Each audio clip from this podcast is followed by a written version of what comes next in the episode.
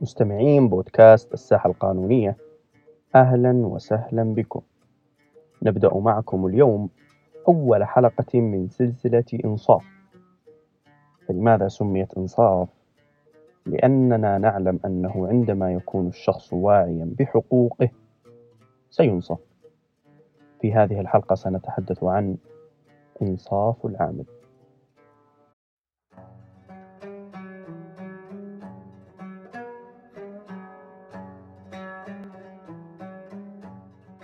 يعد العمل ضرورة من ضروريات الحياة ومصدر رزق مشروع يكفل الإنسان التعفف وكف اليد.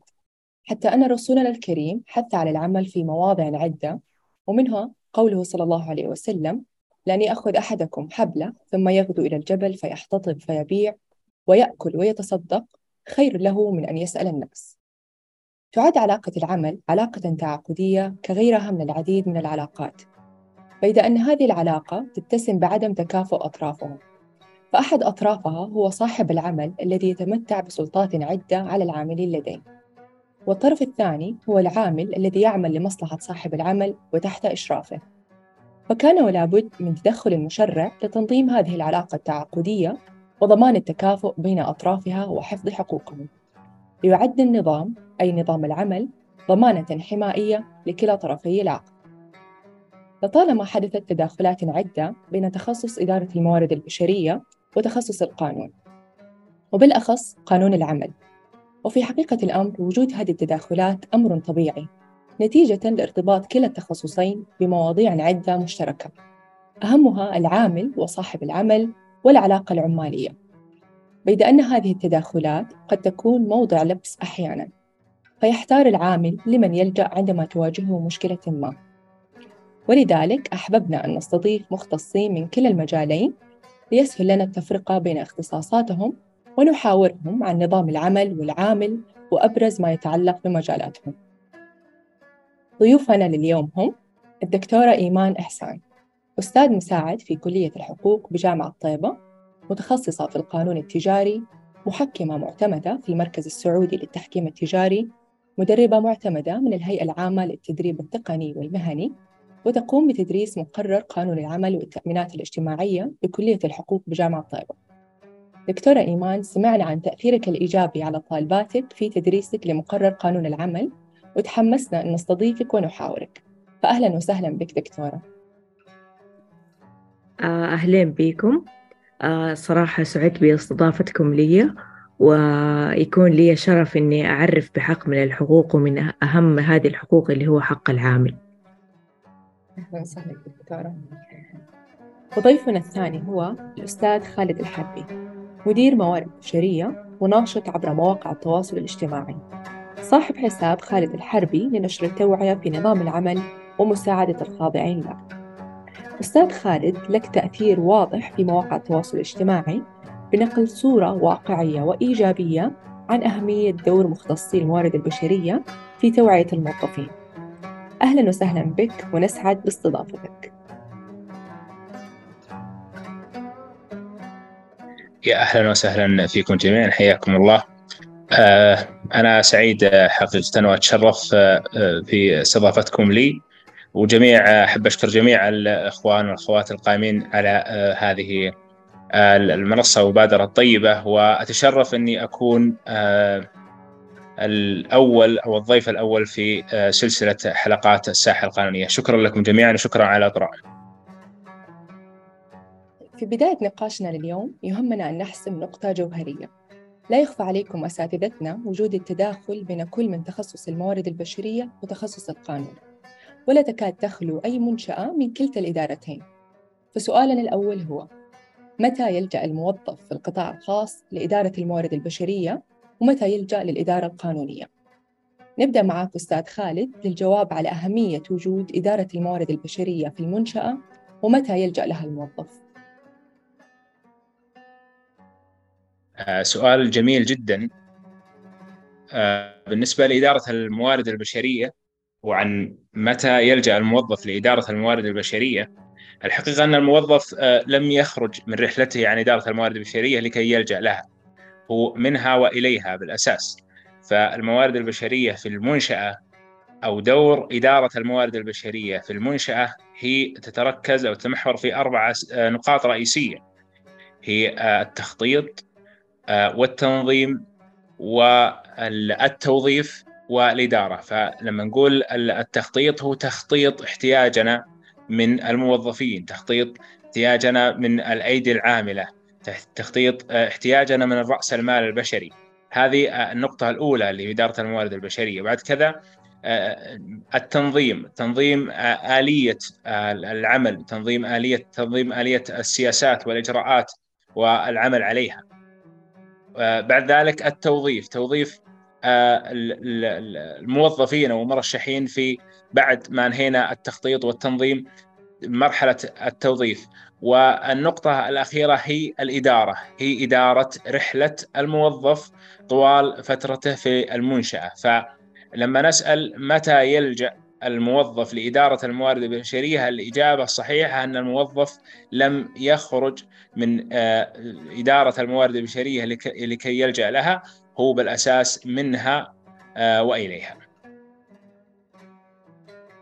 جميل جدا أستاذ. إذا نفهم منك أنه إدارة الموارد البشرية تقوم على أربع نقاط اللي هي التخطيط والتنظيم والتوظيف والإدارة. والموارد البشرية تلازم الموظف طيل فترة آه، التحاقه بالمنشأة صحيح؟ نعم صحيح. جميل. طيب دكتورة إيمان إذا ممكن تطلعينا على أهمية وجود الإدارة القانونية في المنشأة ومتى يلجأ لها الموظف؟ جميل جدا. الإدارة القانونية هي جهة مهمة في أي منشأة وهي مثل ما ذكر الأستاذ خالد هي جهة مكملة للموارد البشرية. آه، ولا يكون في أغلب المنشآت لا يكان يعدو بعدم وجود اللي هي إدارة قانونية وإدارة موارد بشرية. آه، فالموظف يلجأ للإدارة القانونية على حسب اللي هي سياسة المنشأة. المنشأة آه، تحتاج لإدارة قانونية حتى تحدد اللي هي امتثالها والتزامها للإدارة القانونية والأشياء اللي هي مهمة في هذه المنشأة ولائحتها الداخلية. الموظف مثل ما ذكر الأستاذ خالد هو منه وإليها يلجأ للموارد البشرية في الأشياء اللي هي يحتاج إليها. وفي بعض الحالات اللي هي الأشياء القانونية والمخالفات والتحقيقات قد أن الموارد البشرية تستعين بالإدارة القانونية وهذا كله بناء على اللي هي السياسة الداخلية للمنشأة المنشأة الخاصة بالعمل. فالمنشأة الخاصة بالعمل قد تحدد الطريقة والآلية التي يلجأ إليها الموظف يلجأ بداية إلى الشؤون الموارد البشرية ثم تحيله إلى الإدارة القانونية أو بداية عند وجود أي آه آه عند وجود أي طلب أو آه مساعدة أو في حالة ما لقى إنه هي احتياجه في اللي هي موارد إدارة الموارد البشرية حيلجأ للإدارة القانونية. وفي كل الحالات إذا ما لقى العامل هذا حقوقه في إدارة الموارد البشرية أو في إدارة قانونية وإذا وجد هناك تعسف لحقه بعد ذلك ممكن يلجأ إلى الجهات الأخرى خارج منشأة العمل. جميل جدا دكتورة. إذا نفهم منك إنه الموظف ممكن يلجأ للإدارة القانونية بحسب السياسة الداخلية للمنشأة وكيف تقسيمها آه، للخطوات آه، اللجوء لكل من إدارة الموارد البشرية والإدارة القانونية. وذكرتي مثال في حالة المخالفات صحيح؟ صحيح. تمام جميل جدا. طيب دكتورة إيمان بما أنه حديثنا متعلق بنظام العمل من المهم أن نعرف من هو العامل الخاضع لنظام العمل؟ بداية لازم في بداية أي آه، نظام حيعرف لنا اللي هو أطراف التعاقدية. وإحنا حاليا بنتكلم عن حق العامل. هنا لازم نعرف العامل هو مين. العامل هو كل من تربطه علاقة عمل ويكون تابع لصاحب العمل. وأيضا ممكن أن يتم تعريفه هو كل شخص طبيعي ذكر أو أنثى. يعمل لمصلحة صاحب عمل وتحت إدارته وإشرافه مقابل أجر.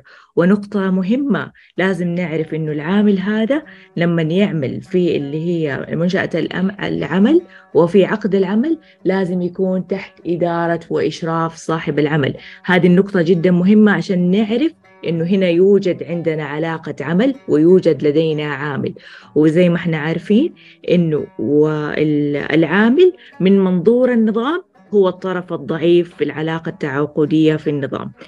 إذا جينا بعد كده نشوف نظاما من هو الخاضع لنظام العمل فنظام العمل حددت في خمسة آه، فقرات من المادة الخامسة من هما المشمولين والتي تسري عليهم نظام العمل. هو آه، بداية كل عقد عمل يلتزم بمقتضاه أي شخص يعمل لصاحب عمل وتحت إدارته وإشرافه مقابل أجر وهذا تعريفنا للعامل. ثاني شيء عمال الحكومة والهيئات والمؤسسات العامة بمن فيهم الذين يشتغلون في المراعي أو الزراعة وعمال المؤسسات الخيرية والعمال الذي يشملهم عقود التأهيل والتدريب. والعاملين بعض الوقت في حدود ما يتعلق بالسلامة والصحة المهنية وإصابات العمل.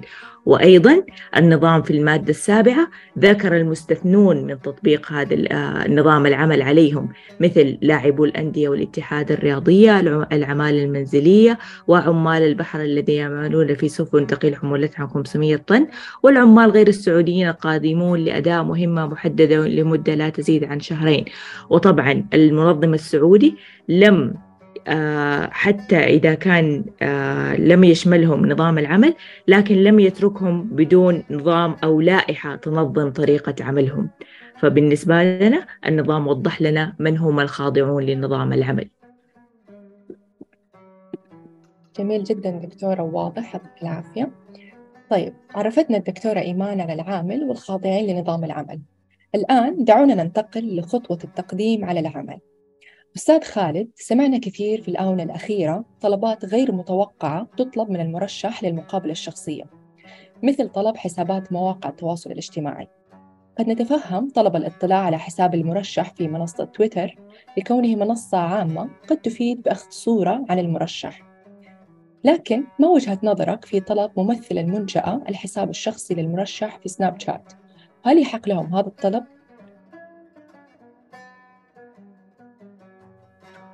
الحقيقة هو أنا من داخل البيئة وداخل المنظومة ويعني العديد من الشركات. أكون صادق ابدا ما واجهت حالة إن أو سمعت إن يعني طلب السناب شات. نعم حسابات التواصل الاجتماعي قد يكون نعم موجود ولكن أنا أتكلم عن نفسي أنا يا خالد ابدا ما يعني ما سمعت أو أو رأيت يعني هذا الأمر من قبل. طيب. كفكرة اجمالا السؤال عن منص منصات التواصل الاجتماعي وطلب. كاجمالا نعم هي موجودة ولكن رأيي أنا أنها قد تكون للمناصب التنفيذية الكبيرة. لأن آه، شخص تنفيذي فالمنشأة يهمها جدا فكر هذا الشخص وتوجهاته والحساب أو حسابات التواصل الاجتماعي قد تعطي آه، نبذة آه، صادقة عن فكر هذا الشخص وتوجهه ويعني الأفكار التي يطرحها. فقط هي برأيي أنا هي للمناصب التنفيذية الكبيرة لأن راح ينبني عليها قرارات كثير. أما في الهيكل التنظيمي المستوى المتوسط وأقل برأيي أنا الشخصي ما أنزل الله بها من سلطان مسألة طلب حسابات التواصل الاجتماعي.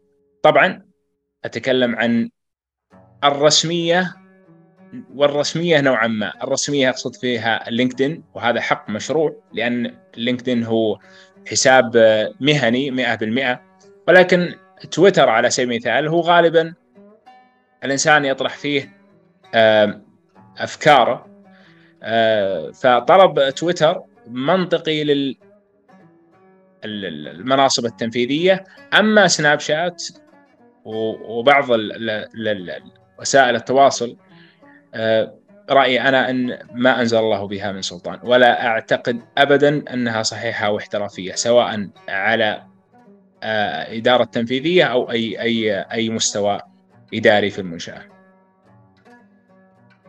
جميل جدا أستاذ. يعني نفهم منك أنه ما يحق للمنشأة تطلب هذه الحسابات الشخصية. أه كحق ما نقدر نقول ما يحق ولكن أه أقدر أجاوب إجابة أدق. يعني من حقهم يطلبون ومن حقك ترفض. يعني بصيغة أسهل. ولكن إجابة كنظاما الدكتورة أبخص مني وموجودة. إجابة كنظام وش تبعات الموضوع نظاما بحيث أنهم لو طلبوا وسائل التواصل الاجتماعي ما عندي معرفة نظامية على الإجابة واحد زائد واحد يساوي اثنين ولكن خليني أجاوبك إجابة أدق أقول من حقهم يطلبون وأنت من حقك ترفض جميل آه، تحبي دكتورة تعقب على الموضوع مثلا من ناحية قانونية؟ آه صدقا أنا أتفق مع الأستاذ خالد وإجابته كانت جدا في محلها آه بحيث أنه قال أنه كحق أنه هو حق المنشأة تطلب ومن حقك أنت ترفض. وهذا أفضل إجابة لأنه أي نظام وخاصة نظام العمل قد يفسر أكثر من تفسير وقد آه يعني المجال مفتوح.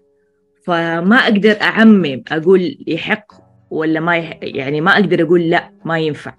لا هو أفضل إجابة من حقك إنك تطلب ومن حقك ترفض. فهذه أفضل إجابة صراحة وهي أفضل إجابة قانونية حتى الجميع يكونوا حافظين حقوقهم. جميل ممتاز جدا واضح. طيب أستاذ خالد بعض المنشآت تعتمد في عملية التوظيف والتوفيق بين متطلبات الوظيفة وشاغليها على أسلوبين. الأسلوب الأول هو أسلوب ملائمة الوظيفة للأفراد أو fitting jobs to people. والذي يعني بتكييف الوظيفة ومتطلباتها بما يناسب الأفراد المتقدمين للعمل والأسلوب المقابل هو أسلوب ملائمة الأفراد للوظيفة أو fitting people to jobs والذي يعتمد عند اختيار المرشحين في التأكد من مدى ملائمتهم لمتطلبات الوظيفة برأيك أي الأسلوبين يغلب على القطاع الخاص في المملكة؟ لا بدون شك أن الأسلوب الثاني اللي هو ملائمة المرشح للوظيفة. آه، الواقع في القطاع الخاص أو جل المرشحين هم لابد أن يكونوا يعني بحسب متطلبات الشاغر وليس العكس.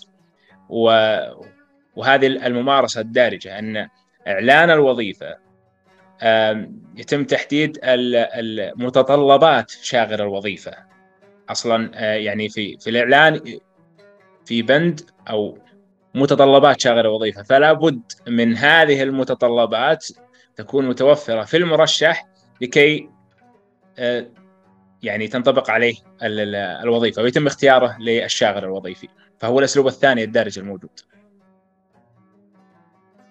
تمام واضح جدا.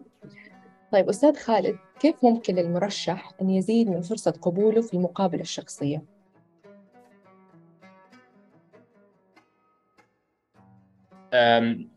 فيه ممارسة خاطئة أو ما أقول خاطئة يغفل عنها ما هي خاطئة لكن يغفل عنها الكثير من المرشحين الحقيقة. أه، المقابلة الوظيفية هي مرحلة من مراحل الوظيفة. فمن غير المنطقي وغير الصحيح أن المرشح لا يستعد لهذه المرحلة. الحصول رحلة الحصول على وظيفة هي مجموعة مراحل. تبدأ من السيرة الذاتية وإعداد السيرة الذاتية و و آه، إله إلا الله. يعني إضافة الخبرات والمهارات في السيرة الذاتية. بعد ذلك المقابلة الوظيفية. فالمقابلة الوظيفية هي مرحلة. مشكلة المرشحين ما عندهم استعداد لهذه المرحلة. طيب كيف أستعد لهذه المرحلة؟ كيف أزيد فرص؟ استعدادك لهذه المرحلة. أول حاجة لابد آه، أنك تسوي مقابلات الكثير يعني كثير من المقابلات. عادي حتى لو جتك وظائف لو حصلت على وظائف والوظائف هذه ما هي مناسبة لك احضر احضر المقابلة. ممارسة.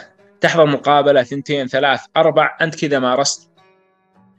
أو فرضا ما صارت فرصة إنك تحضر مقابلات استعد في البيت درب نفسك على المقابلة. آه، توقع أسئلة وحضر إجاباتها.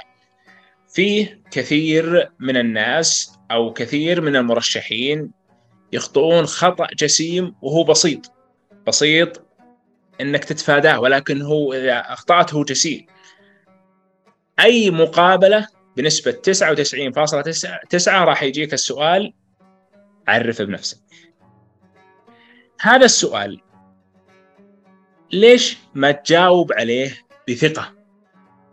أنت تعرف يقينا إن هذا السؤال راح يجيك في المقابلة راح تسأل هذا السؤال في المقابلة. ليش ما استعديت 100% على لهذا السؤال؟ استعدادك لهذا السؤال له فوائد كثيرة جدا جدا. أول حاجة يعطي انطباع لأن الطباع الأولي جدا مهم. يعطي انطباع أولي عنك. فكون إنك تسترسل بالإجابة وتفصل بالإجابة هذا يعطي انطباع جدا ممتاز عنك. هذا رقم واحد. رقم اثنين يعطي آه ثقة. يعطيك ثقة أنت إنك تكمل. إذا بديت صحيح فمعناته بإذن الله راح تستمر صحيح. ولكن إذا أخطأت بهذا السؤال أو تلعثمت بهذا السؤال قطعا راح تبدأ بالارتباك و ولا راح تقدر تجاوب على الأسئلة اللي ما استطعت انك إنك تحضر لها. فالمقابلة الشخصية هي مرحلة فيها مجموعة تفاصيل لابد أنت كمرشح إنك تستعد لها. تتوقع الأسئلة زي ما ذكرت تتوقع الأسئلة وتحضر إجاباتها. آه، تروح بدري للمقابلة. آه، تروح ما عليك أي ضغوط. أتكلم ما عليك أي ضغوط. حاضر وأنت مفطر. أجلكم الله داخل دورة المياه. حاضر بدري. مهيئ نفسك للمقابلة. مطلع على المنشأة. ما لما أقول مطلع على المنشاه ما أقصد إنك تعرف تفاصيل التفاصيل على المنشاه رأس مالها كم وك... لا أنا أحتاج منك تعرف وش نشاط أو مجال هذه المنشأة كم عمر المنشأة على الأقل الرئيس التنفيذي لها آه هذه التفاصيل البسيطة اللي تستطيع أن تحصل عليها من آه الإنترنت آه شيء طيب ويعطي انطباع جدا جيد عنك إذا استعديت لهذه آه الأسئلة. طبعا آه في أمر أساسي آه اللي هو آه تخصص ف لابد أنك تقرأ إذا صار في مجال إنك تقرأ عن الشاغر وتحضر للاسئله التخصصية عن الشاغر الوظيفي. جميع اللي أنا ذكرت هذا بإذن الله إذا طبقته آه، بنسبة كبيرة جدا ارتفعت آه، حظوظك أو نسبة حصولك على الوظيفة بنسبة كبيرة جدا بإذن الله. جميل جدا أستاذ نلخص النقاط اللي ذكرتها آه، يكون الاستعداد للمقابلة الشخصية من خلال الحضور المبكر وبذهن صافي الاطلاع على المنشأة بصورة عامة خوض العديد من المقابلات توقع الأسئلة وتحضير إجاباتها والقراءة عن الشاغر الوظيفي. صحيح؟ صحيح وأضيف نقطة مهمة جدا. أشوف حتى وأنت ما شاء الله تحضرين النقطة اللي ذكرتها اللي ركزت عليها ما كتبتيها. سؤال إيه، عرف بنفسك. تكلم عن نفسك. هذا السؤال لابد أن تكون إجابتك مئة بالمئة بثقة وباسترسال و... وجميع التفاصيل تذكرها في هذا السؤال. جميل جدا. طيب آه، دكتورة إيمان هل ممكن تحدثينا عن أنواع عقود العمل والفرق بينهم؟ آه، أكيد. النظام أو المنظم السعودي في نظام العمل حدد لنا العقود. بثمانية أنواع من أنواع العقود. أولها عقد التأهيل والتدريب. عقد التأهيل والتدريب هو ليس عقد عمل ولكن هو عقد لإعداد المتدرب لمهنة معينة. ويجب أن يكون هذا العقد مكتوب. ويجب أن يحدد نوع المهنة اللي أنت بتدرب فيها العامل ويجب ذكر مدة التدريب ويجب أن يكون هناك مكافأة ويجب هذه المكافأة أن تحدد. ولازم نكون عارفين إنه نفرق بين اللي هو الفرق بين آه، المكافأة وبين الأجر. الأجر هو الخاص بعقد العمل. أما المكافأة خاص بعقد التأهيل والتدريب وهذا أول نوع من أنواع العقود. بعد كده نجي لعقود العمل وأنواعها. بداية أخذنا اللي هي عقد التأهيل والتدريب والآن سوف أذكر اللي هي عقود العمل اللي حددها النظام. أول شيء عقد عمل محدد المدة من اسمه محدد المدة فهو انتهاء ينتهي بانتهاء المدة والعقد المحدد له. وانتهاء المدة المحددة لها هي نوعين. إما انتهاء بتاريخ معين أو انتهاء بقيام بعمل محد معين. فهنا العقد يحدد هل هنا عقد العمل محدد المدة بانتهاء فترة معينة بالعمل أو بانتهاء اللي هي القيام بعمل وبكذا ينتهي عقد هذا العقد. النوع الآخر من العقود هو عقد غير محدد المدة. هو في الأصل يكون عقد محدد المدة ولكن بعد كذا ممكن يتحول إلى عقد غير محدد المدة وينتهي بإرادة الطرفين بناء على مادة 74 أيضا من أنواع العقود اللي هي العمل العرضي العرضي. العمل العرضي هو عمل طارئ. يكون مثلا في عقدك الأساسي أنت يكون وظيفتك إنك تكوني بتشتغلي بعمل أساسي لكن يصير عندنا ظرف في العمل. وقتها صاحب العمل يطلب من العامل القيام بهذا العمل بصورة يعني عرضية بصورة يعني مؤقتة ما هي دائمة ويجب أن لا يتجاوز هذا العمل العرضي 90 يوما. أما النوع اللي هو الرابع من الأنواع العقود اللي هو العمل الموسمي. العمل الموسمي هو من اسمه هو عقد عمل لموسم معين. وإحنا هنا في السعودية لعل عندنا المواسم هي موسم الحج وموسم الرمضان وأحيانا مواسم الأعياد. نجي برضو النوع الآخر من أنواع العقد العمل. العقد المؤقت هو لعمل معين أو لبعض الوقت. ويجب ألا يتجاوز أيضا 90 يوما ويمكن الاتفاق على تمديد هذا العقد أكثر من 90 يوم. النوع آه، قبل الأخير من العقود المذكورة في النظام العمل لبعض الوقت أو العمل الجزئي. ولعل المصطلح الدارج عندنا في يومنا هذا اللي هو العمل ال part time هو نفس العقد العمل الكلي لكن إيش فرق بينه وبين العقد اللي هو بدوام جزئي؟ إنه بدل ما تكون اللي هي الساعات الدوام الرسمية المنصوص عليها في, آه، النظام ثمانية ساعات في الدوام الجزئي حيكون النصف اللي هو أربع ساعات. فأي حاجة تكون ينطبق عليها النظام آه، بدوام كامل إحنا في الدوام اللي هو الجزئي حيكون النصف.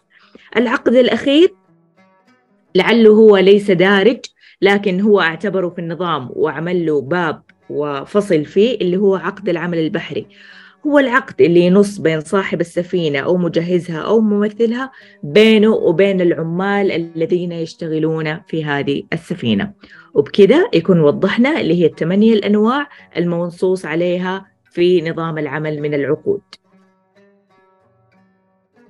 طيب واضح جدا دكتورة ذكرتي ثمانية أنواع أولها عقد التأهيل والتدريب وذكرتي أنه استثناء وما يعتبر عقد عمل بل هو عقد إعداد للمتدرب.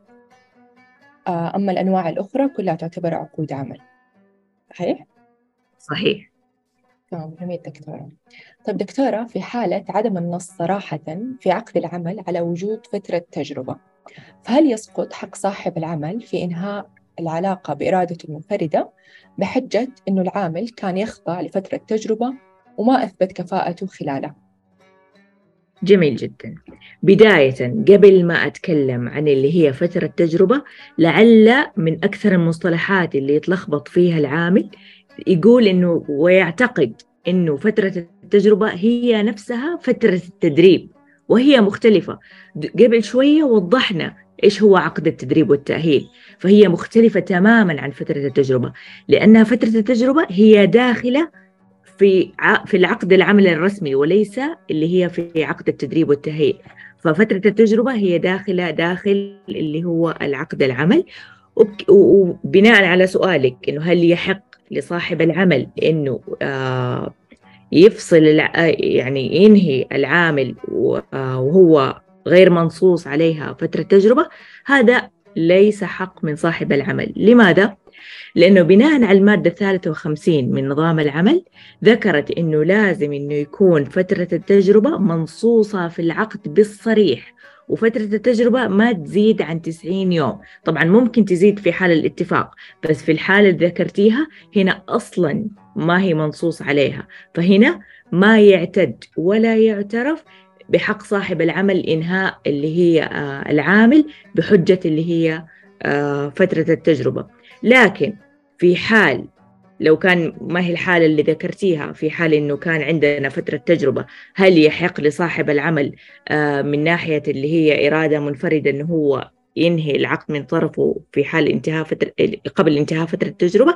نعم يحق له لأنه آه، منصوص عليه هذا الشيء في المادة ويقول إذا كان منصوص عليها إنه الطرفين اتفقوا على أن يكون واحد منهم هو الذي ينهي هذا هذه الفترة فهذا حق آه، لهم. طيب واضح جدا دكتورة. إذا لا يحق له طالما لم يتم النص آه، صراحة في العقد. طب دكتورة ذكرتي إنه آه، التدريب يختلف عن عقد العمل طب لو التحق شخص بمنشأة بمسمى متدرب وبعد كده أثبت جدارته وتم توظيفه هل تحسب فترة تدريبه ضمن فترة خدمته أو عمله في هذه المنشأة؟ لا لا تحتسب لماذا؟ لأنه أنت قلتيها في البداية وإحنا قلنا إنه هي في النهاية كان بعقد تدريب بعد كده اختاروه لأنه أثبت كفاءته وبعدين سوينا معاه عقد جديد وهو عقد عمل. فكيف ممكن نقول إنه هي تحتسب عمله؟ ففي البداية كان هو بعقد تدريب وكان ياخذ مكافأة. بعد كده سوينا معاه عقد جديد وهو عقد العمل وبعدها صار ياخذ أجر وبعد كده اتسجل حتى في التأمينات الاجتماعية ووقتها هنا حتنحسب سنوات خدمته. جميل جدا واضح. تمام آه، أستاذ خالد قد يكلف العامل أحيانا بمهام خارجة عن وصفه الوظيفي ويقوم العامل بأداء هذه المهام بداعي الحفاظ على وظيفته ولتجنب إمعاض صاحب العمل ما الحل الأنسب في هذه الحالة؟ الإجابة على السؤال هنا نسأل بسؤال آه، هل هناك وصف وظيفي متفق عليه بين العامل وصاحب العمل؟ نعم أو لا؟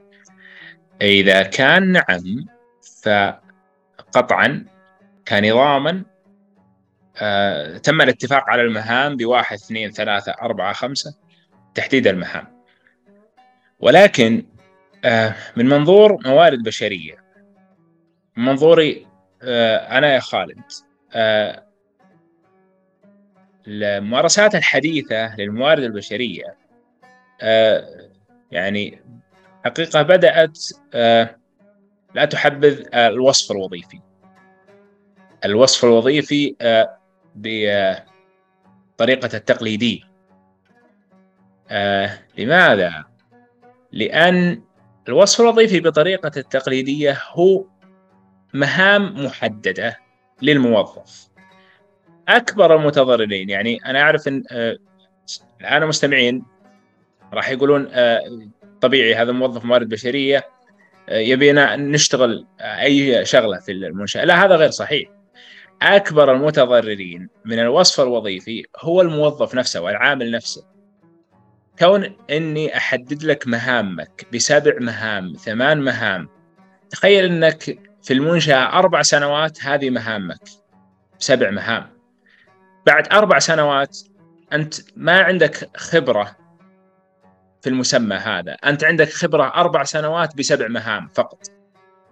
فأصل يعني الأصل أو أو أو الممارسات الحديثة هي ضد الوصف الوظيفي. أو إذا كان فيه وصف وظيفي فهو يكون وصف وظيفي عام. وصف وظيفي عام. هذا من منظور الموارد البشرية. وأنا أنصح آه، يعني الإخوان الزملاء وخصوصا يعني المبتدئين في الحياة المهنية إلى أربع سنوات خمس سنوات خبرة أن يكون مرن. كون هذا العمل كون هذا العمل آه، من يعني ما أقول من صميم عملك ولكن جزء من عملك أنت المستفيد اولا وأخيرا. قطعا أنا ضد أنك تعمل عمل يختلف جوهريا عن عملك. هنا أنا يا خالد أقول لك لا لابد أنك توقف ولا تمارس هذا العمل لأن هذا يؤثر على مسيرتك المهنية. على سبيل المثال لما يكون آه، مسماك مهندس أو أنت شهادتك هندسية وتتوظف في الموارد البشرية أو التسويق. هنا اختلاف جوهري هنا من غير المنطقي يعني لا نظاما ولا عرفا. أقول إنها متقاربة اختلاف جوهري ولكن لما يكون فرضا مسماك أخصائي موارد بشرية أو في الموارد البشرية بشكل عام وكلفت في مهام آه، متعلقة فرضا إدارية في السكرتاريا في بداية حياتك المهنية. آه، هنا أنت المستفيد.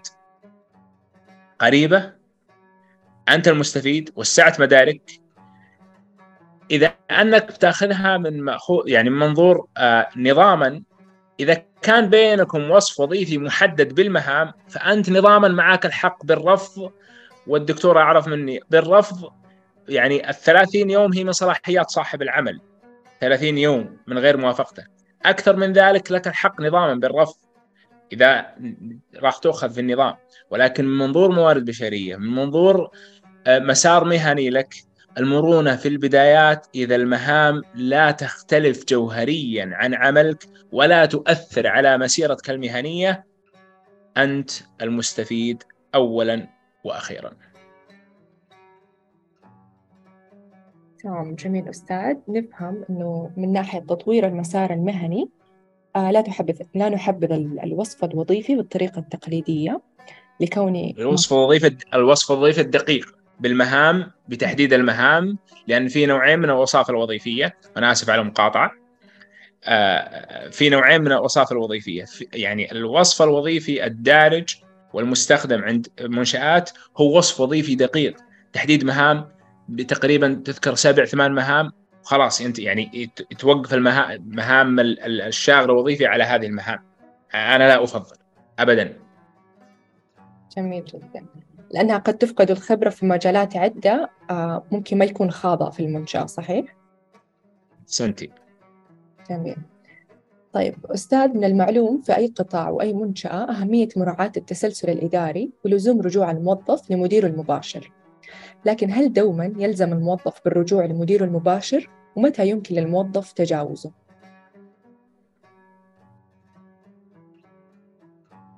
مهنيا من غير الصحيح أن أنك تتجاوز مديرك المباشر في مسائل العمل مهنيا. راح ينبني عليها العديد من من المشاكل مسألة تجاوز المدير المباشر. أولا تنظيميا. غير صحيح أنك تتجاوز مديرك المباشر. لأي سبب؟ أتكلم عن أمور تتعلق في العمل. لأن مديرك المباشر هو المسؤول أولا وأخيرا. عن آه، عملك ونتاج عملك. فكون أنك تتخذ آه، قرار بغير موافقة مديرك المباشر آه، اللي راح يتحمل هذا القرار سواء في القسم أو عليك هو مديرك المباشر. فمهنيا غير الصحيح أنك تتجاوز مديرك المباشر. ولكن هنا نسأل سؤال أتجاوز مديري المباشر على أي مسألة. إذا كانت في الشكوى فما في إشكال إني أتجاوز مديري المباشر إذا مديري المباشر ما آه، تعاون معي أو ما آه، أوجد الحل أو آه، يعني ما شفت من المدير أي مساعدة. هنا نظاما أنا أقدر أتجاوز مديري المباشر للمدير الأعلى. في مسألة الشكاوي في مسألة المساعدة في مسألة أي مسألة. طبعا هذه كلها بعد ما أرجع المدير المباشر ولا أحصل آه، من المدير أي عون أو مساعد. هنا أروح للأعلى. ولكن أتكلم في العمل مهنيا أو ممارسات العمل اليومية من غير الصحيح أنك تتجاوز مديرك المباشر آه، لأن مديرك المباشر هو المسؤول عن آه، نتاج عملك. فهنا أنت يعني تأثر على سير سير العمل في في القسم. تمام واضح جدا أستاذ ذكرت أنه مهنيا لا يصح تجاوزه مما يرتب التجاوز من إشكاليات تنظيمية. آه، ولكن في حالة عدم تجاوب المدير المباشر ذكرت مثال الشكوى هنا ممكن إنه يتم تجاوزه. طيب نعم صحيح. جميل. من ناحية قانونية دكتورة إيمان نبغى نتصور موقف معين ونشوف هل ممكن العامل راح يقع تحت طائلة الجزاء التأديبي أو لا. لو أن عامل كلفوا رئيسه المباشر بمهمة يؤديها بطريقة معينة. ورأى العامل أن أداءها بهذه الطريقة سيكلف المنشأة مبالغ طائلة. واقترح طريقة أخرى أكثر توفيراً. إلا أن رئيسه المباشر متمسك برأيه.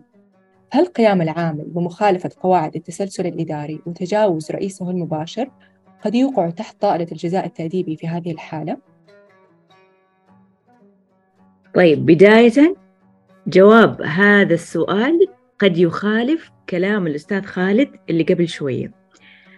ممكن أتفق مع الأستاذ خالد مهنيا في هذه الحالة التجاوز للمدير المباشر مهنيا غير صحيح. لكن لو مسكناها قانونيا ونظاميا قد تفسر أكثر من تفسير. من ناحية إنه في مادة اللي هي مادة الخامسة والستين اللي هي واجبات العامل إنه في الفقرة واحد تقول أن ينجز العامل العمل وفقا لأصول المهنة ووفق تعليمات صاحب العمل إذا لم يكن في هذه التعليمات ما يخالف العقد أو النظام أو الآداب العامة ولم يكن في تنفيذها ما يعرض للخطر. سؤالك اللي سألتيني هو هل هنا العامل آه، مخالف للعقد؟ هل هو مخالف نظام الآداب العامة أو معرض المنشأة للخطر؟ بداية لا لأنه هو يبغى مصلحتها.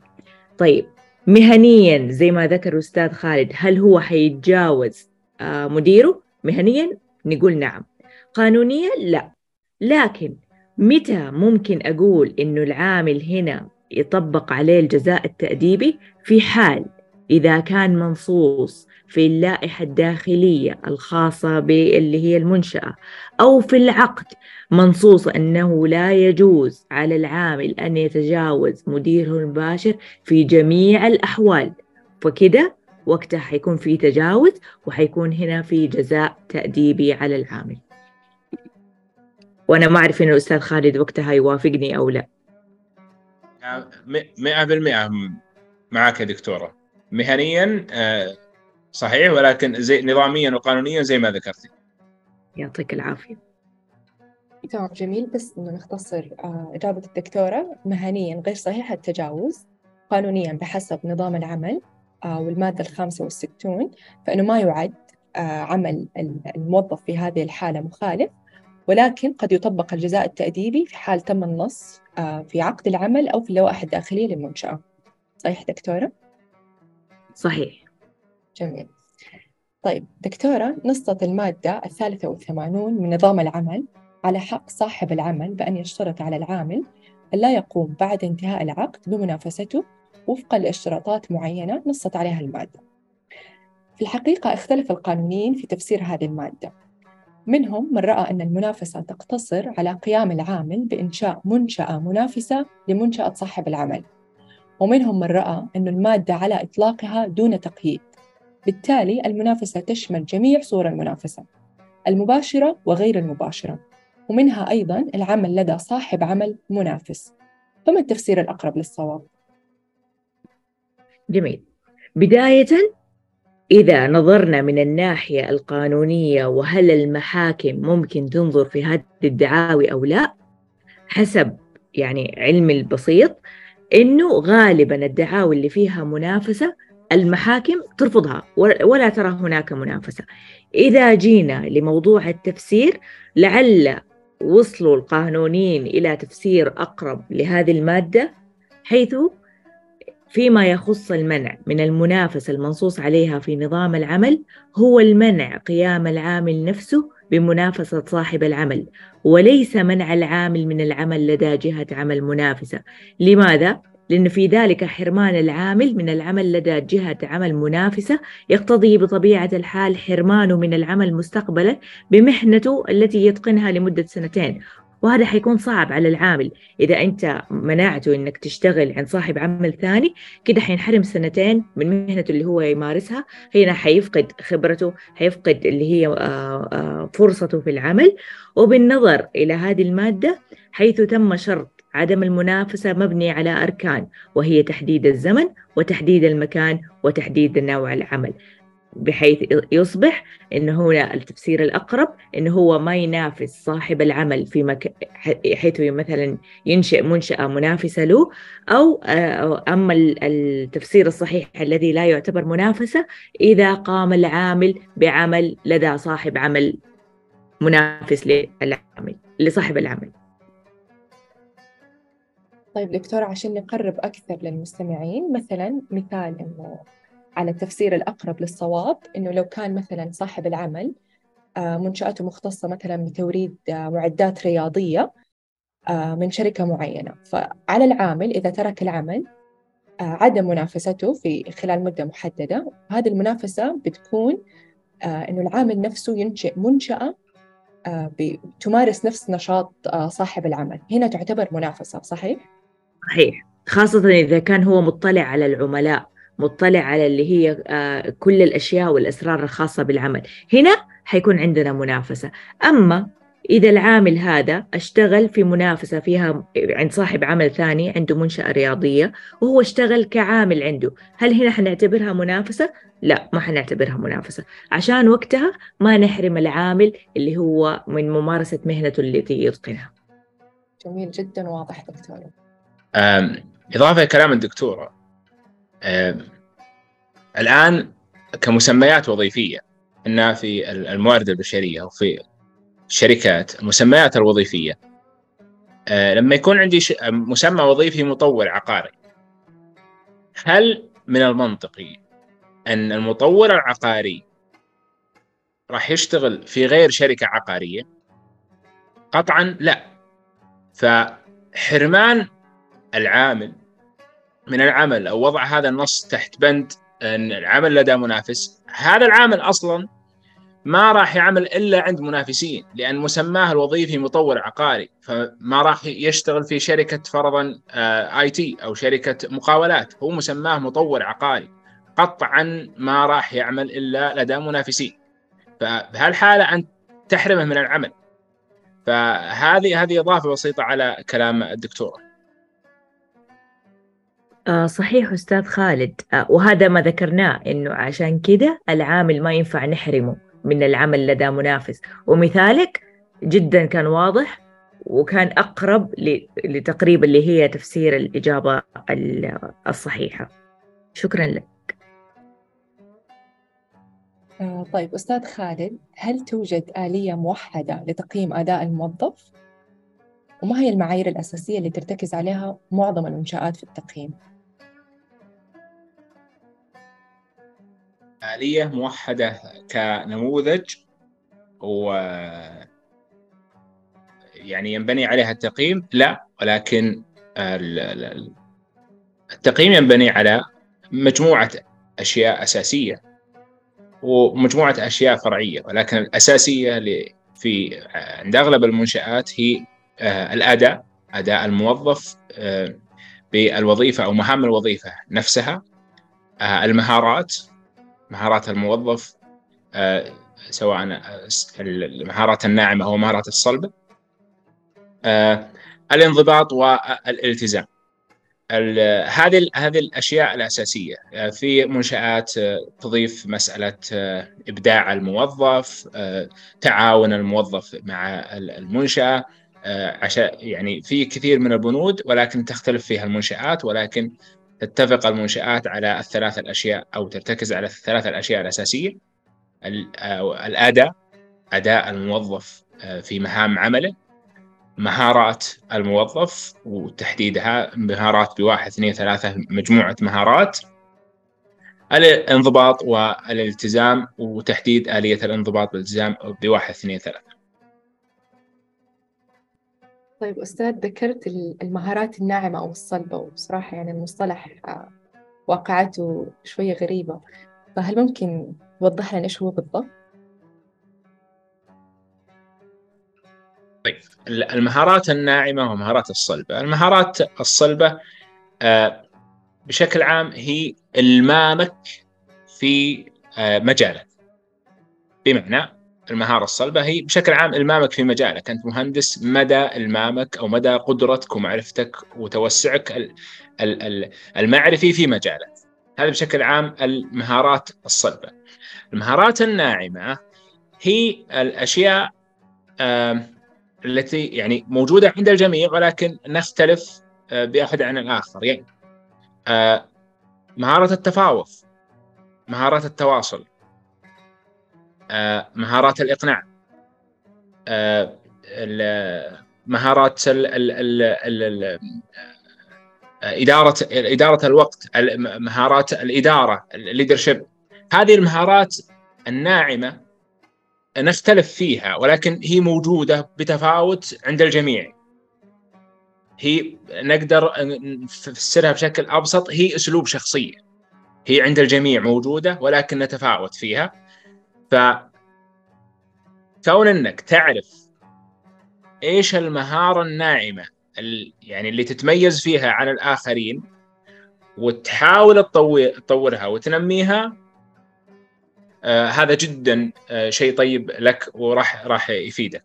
فأرجع وأقول المهارات الصلبة هي الأشياء التخصصية سواء في مجال عملك آه، اللغة الإنجليزية آه، مهاراتك في برامج المايكروسوفت أوفيس مهاراتك في البرمجة و إلى آخره. هذه هذه المهارات الصلبة. المهارات الناعمة هي الأشياء الشخصية زي ما ذكرت هي أسلوب الإقناع مهارات التفاوض مهارات التحليل مهارة الإدارة وإدارة الوقت وما إلى آخره.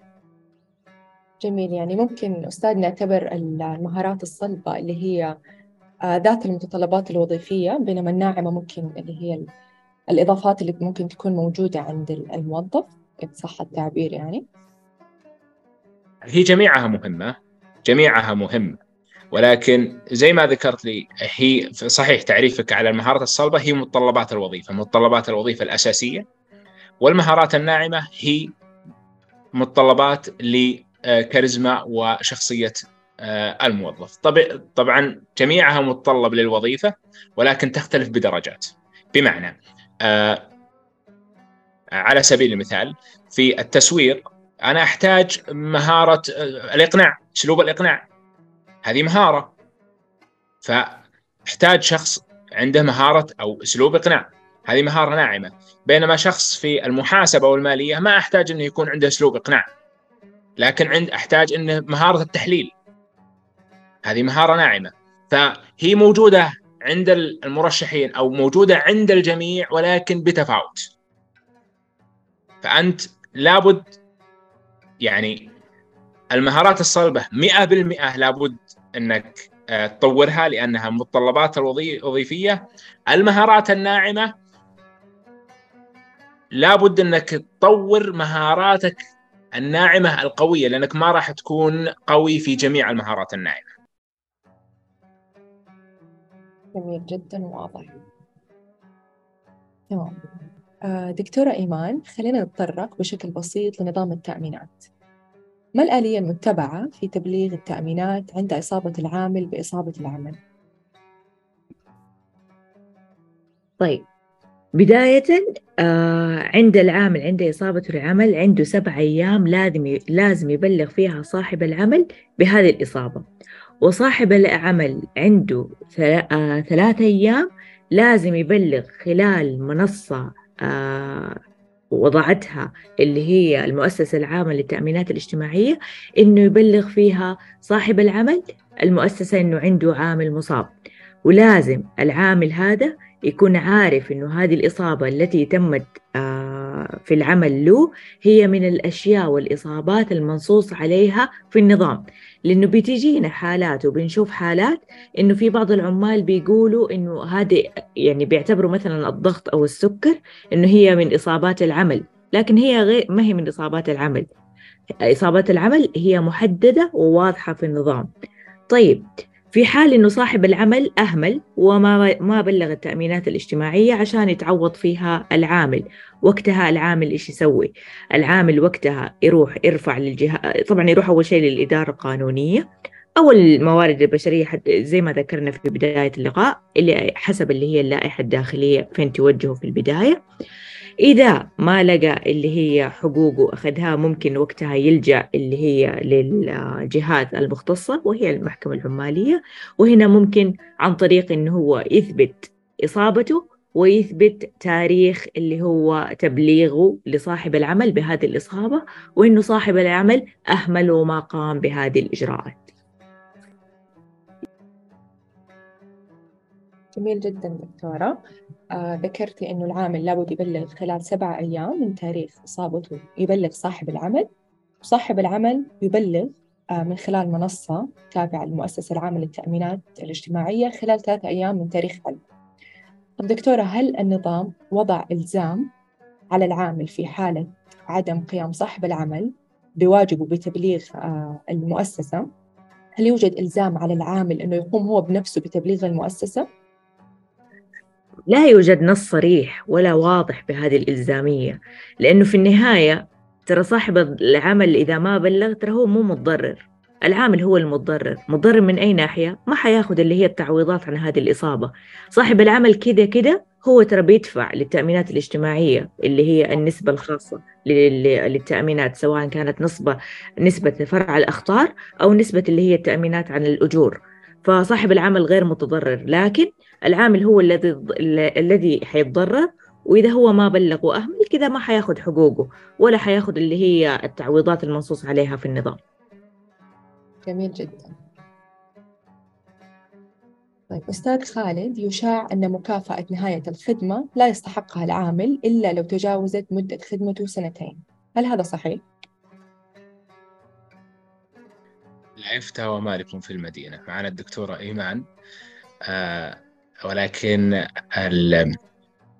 الحقيقة أو من المؤسف جدا أن هذا الأمر شائع وشائع جدا. ومن المؤسف أيضا أن هذا الأمر شائع آه، عند الموظفين الموارد البشرية. يعني هم المسؤولين عن احتساب مكافأة نهاية الخدمة وإعطاء الموظفين حقوقهم نعم هذا العرف السائد موجود أن العامل لا يستحق مكافأة نهاية الخدمة إلا بعد مرور سنتين وهذا غير صحيح. مكافأة نهاية الخدمة. هي حق للعامل. مهما كانت المدة مهما كانت المدة ومهما كان السبب. هذا الأصل حسب المادة 84 مهما كانت المدة ومهما كان السبب. مادة 84 ذكر أن إذا انتهت علاقة العمل وجب على صاحب العمل أن يدفع للعامل مكافأة عن مدة خدمة. فلما نقرأ المادة ما حدد سبب الانتهاء ولا حدد المدة.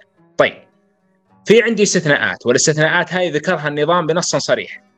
فأي مادة لابد يكون استثناءها بمادة. رقم واحد عندي ثلاث استثناءات منصوص عليها نصا صريحا في النظام. مادة 53 عن فترة التجربة. قال ولا يستحق مكافأة نهاية الخدمة إذا هذا استثناء.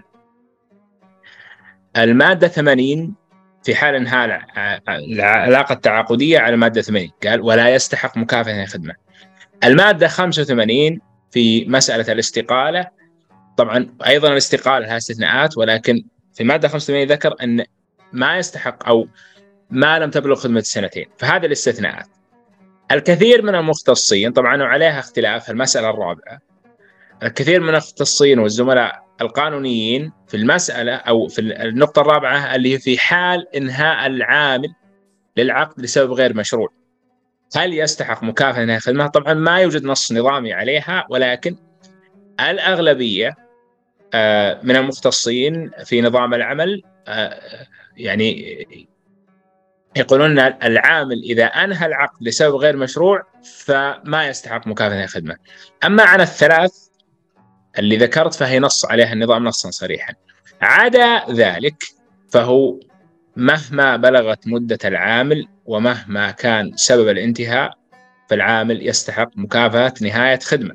طبعا في موضوع الاستقالة في موضوع الاستقالة في من هم أقل من سنتين أيضا هناك استثناء استثنى النظام ثلاث الأول ما لم تكن الاستقالة بسبب قوة القاهرة والقوة القاهرة هذه تقديري على الحالة ولها تفصيل. أيضا السبب الثاني في حال استقالة العاملة خلال الست شهور من تاريخ زواجها أو خلال الثلاثة أشهر من تاريخ الوضع. فأيضا موضوع الاستقالة في استثناءات قد تستحق العاملة أو العامل مكافأة نهاية الخدمة كاملة حتى لو كانت خدمة العامل أو العاملة عشر أشهر أو خمسة أشهر أو أيا كانت. تمام جميل جدا أستاذ. ذكرت أنه الأصل مهما بلغت مدة خدمة العامل فهو مستحق للمكافأة ولهذا الأصل استثناءات ذكرها النظام واللي هي فترة التجربة أو في حالة إنهاء عقد العمل بموجب المادة 80 في حالة الاستقالة وأيضا الاستقالة ذكرت أن لها استثناءات. آه، إذا تسمحي لي أستاذة آه، أضيف على كلام الأستاذ خالد. لعلها زي ما ذكر الأستاذ إنه هنا بيصير عرفا وهو كان يستخدم مصطلح عرفا. وهذه الإشكاليات اللي بتصير إنه هنا العامل غالبا ما يعرف حقوقه. ويمشي بالعرف المتعارف عليه في الموارد البشرية. لكن لو كان العامل عارف بحقوقه وتمسك فيها لعله ممكن يتمسك بهذه المادة وياخذ اللي هي مكافأة نهاية الخدمة كاملة حتى لو ما كانت مدة خدمته سنتين بدون الاستثناءات اللي ذكرها أستاذ خالد والمذكورة في النظام. جميل جدا دكتورة. آه، أستاذ خالد تلجأ بعض المنشآت عند صياغتها لعقد العمل لكثرة الإحالات للوائح الداخلية. وذلك فيما يخص تنظيم العمل. وتقوم المنشآت بتضمين هذه اللوائح بأحكام وشروط إضافية. مع الأسف نتصور وجود الكثير من الموظفين الذين يجهلون وجود هذه اللوائح. برأيكم أستاذ على عاتق من تقع المسؤولية في تبصير العامل بهذه اللوائح؟ قطعا و100% هي مسؤولية الموارد البشرية. أنا في بداية آه، اللقاء ذكرت إن الموظف منها وإليها. آه، النقطة الرابعة في عملية الموارد البشرية ذكرت هي الإدارة. فمن أهم الأشياء في الإدارة أو إدارة الرأس المال البشري هي هذه المهام. فهي مسؤولية قسم الموارد البشرية وإدارة الموارد البشرية 100% بإطلاع العامل على جميع آه، التحديثات في اللوائح أو التعاميم أو القرارات آه، الصادرة من آه، المنشأة. واضح جدا أستاذ. طيب دكتورة هل يحق للعامل أن يدعي جهله بهذه اللوائح عند محاسبته باحكامها؟ جميل. زي ما ذكر الأستاذ خالد قال إنه المفروض الموارد البشرية هي اللي تعطي وتنو وتنبه هو العامل.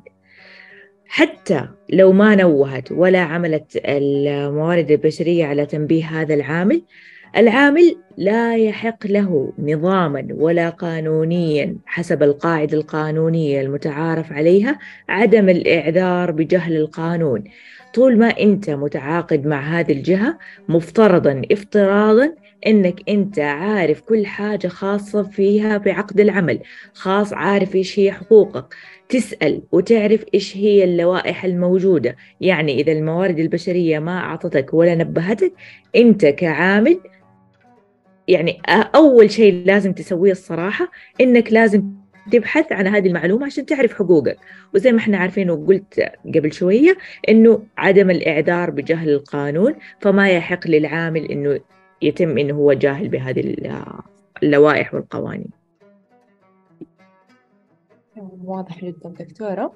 ختاما ومن واقع خبرتكم هل ممكن تزودونا بأهم ثلاث نقاط يجب على العامل الخاضع لنظام العمل أن يكون واعي بها نبدأ معك دكتورة آه، من وجهة نظري كعامل سواء كان عامل يعني آه، مثقف أو أقل ثقافة بداية قبل أنا ما أتعاقد مع جهة العمل هذه قبل ما أوقع على العقد العمل المعروض علي أول شيء لازم أعرفه وأقرأ إني أعرف إيش نوع العقد اللي أنا معروض علي. هل هو أي أي واحد من هذه أنواع العقود اللي ذكرناها؟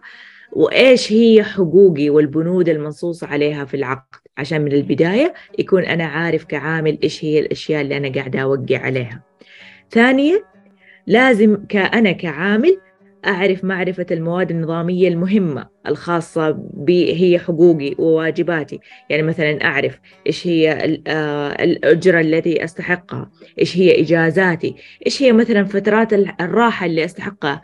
كثير إنه يغفل من العمال إنه يعرفوا إيش هي فترات الراحة إيش هي اللي هي فترات يعني مثلا الأجور المستحقة الزيادة على اللي هي الأجور الأساسية. هذه كلها العامل قد يجهلها وممكن صاحب العمل ولا الموارد البشرية حتى ما تنبهوا عليها.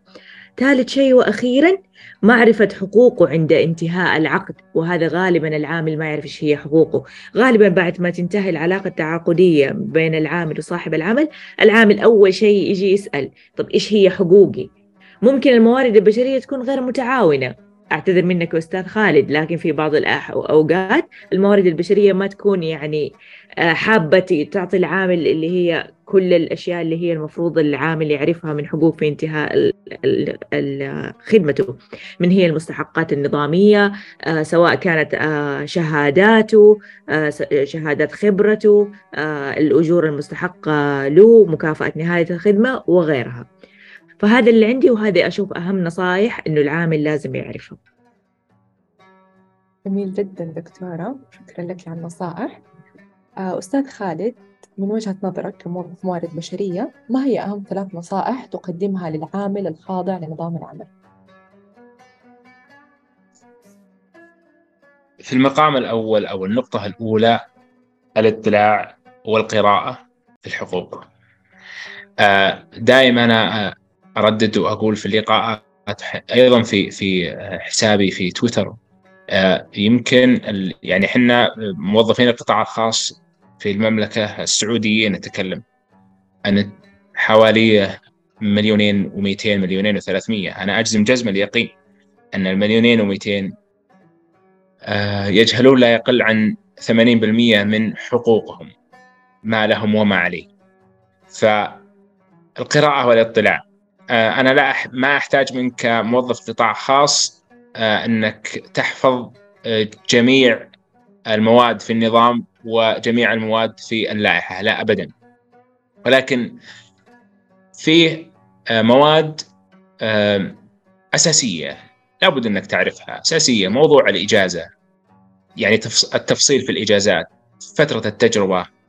العقد وأنواع العقد وانواع العقود ومتى يتحول المحدد إلى غير محدد. حساب مكافأة نهاية الخدمة. يعني هذه المواد أنا في كل لقاء أعيدها برأيي أنا الشخصي المتواضع. يعني حفظك للمواد من المادة 50 نتكلم كموظف قطاع خاص ما أتكلم عن موظف موارد بشرية. لا موظف الموارد البشرية يختلف الكلام. موظف الموارد البشرية لأنه مسؤول عن حقوق العامل وصاحب العمل فلا بد أن يكون ملم أكثر وأيضا ملم في التحديثات من الوزارة في مسائل التوطين وغيرها واللوائح الصادمة. ولكن أتكلم عن موظف قطاع خاص بشكل عام. برأيي أنا المتواضع وبحسب آه، الكثير من الأسئلة يعني اللي استقبلها معرفتك أو إلمامك في 69 مادة هي من المادة 50 إلى المادة 119 أتوقع أنها بإذن الله بتكون تغطي لا يقل عن 85% من احتياجك لمعرفة حقوقك وما لك وما عليك في آه، آه، مسيرتك أو حياتك المهنية. هذا رقم واحد اللي هو الاطلاع والقراءة والسؤال عن آه، الحقوق. الأمر الثاني أو النصيحة الثانية المرونة في العمل. آه يعني جميعنا بحاجة للعمل وجميعنا آه نعمل وهذا العمل جزء من حياتنا. آه كون إن الإنسان ما يكون مرن في عمله فهو المتضرر اولا وأخيرا. آه الشركات قائمة الشركات قائمة والشركات آه يعني إن لم تكن أنت الموظف راح توجد موظف آخر. ف المرونه أنت المستفيد منها اولا وأخيرا. نتكلم عن المرونة بما يفيدك وليس المرونة بما يضرك لا. تتكلم بما يفيدك بما بما يزيدك يعني مهام ومعرفة. واطلاع مطلب. لا تحقر نفسك في مهام محددة. بعد خمس سنوات تجد أنك لم تتعلم إلا المهام آه، المحددة لك. فالمرونة وخصوصا في بداية حياتك المهنية إلى أربع سنوات أنت المستفيد اولا وأخيرا منها. الأمر الثالث لا تتخذ أي إجراء في حياتك المهنية أو لا تتخذ أي قرار في حياتك المهنية إلا بعد السؤال والاستشارة.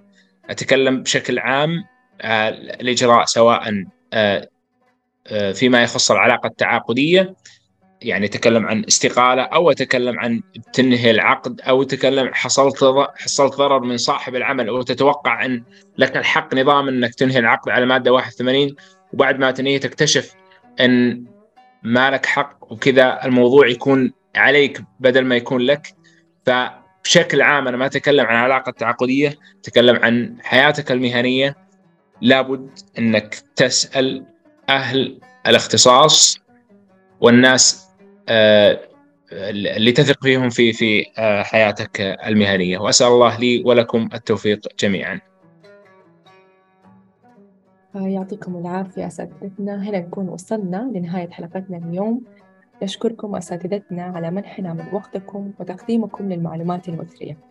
نفع الله بكم وبعلمكم. الساحة القانونية سعيدة باستضافتكم.